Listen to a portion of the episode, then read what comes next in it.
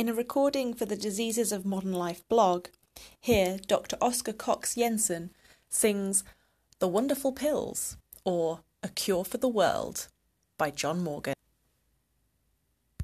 Come high and low and rich and poor and listen with attention to please you all, both great and small. A story I will mention. If you forever wish to live, to banish every ill, sir, ten times a day just gobble down a box of Morrison's pills, sir. Those pills will cure the fistula, the palsy, and the gout, sir. And they'll cure the influenza too, the asthma or the gout, sir. They will cure a limb or a broken back and banish grief and pain, sir.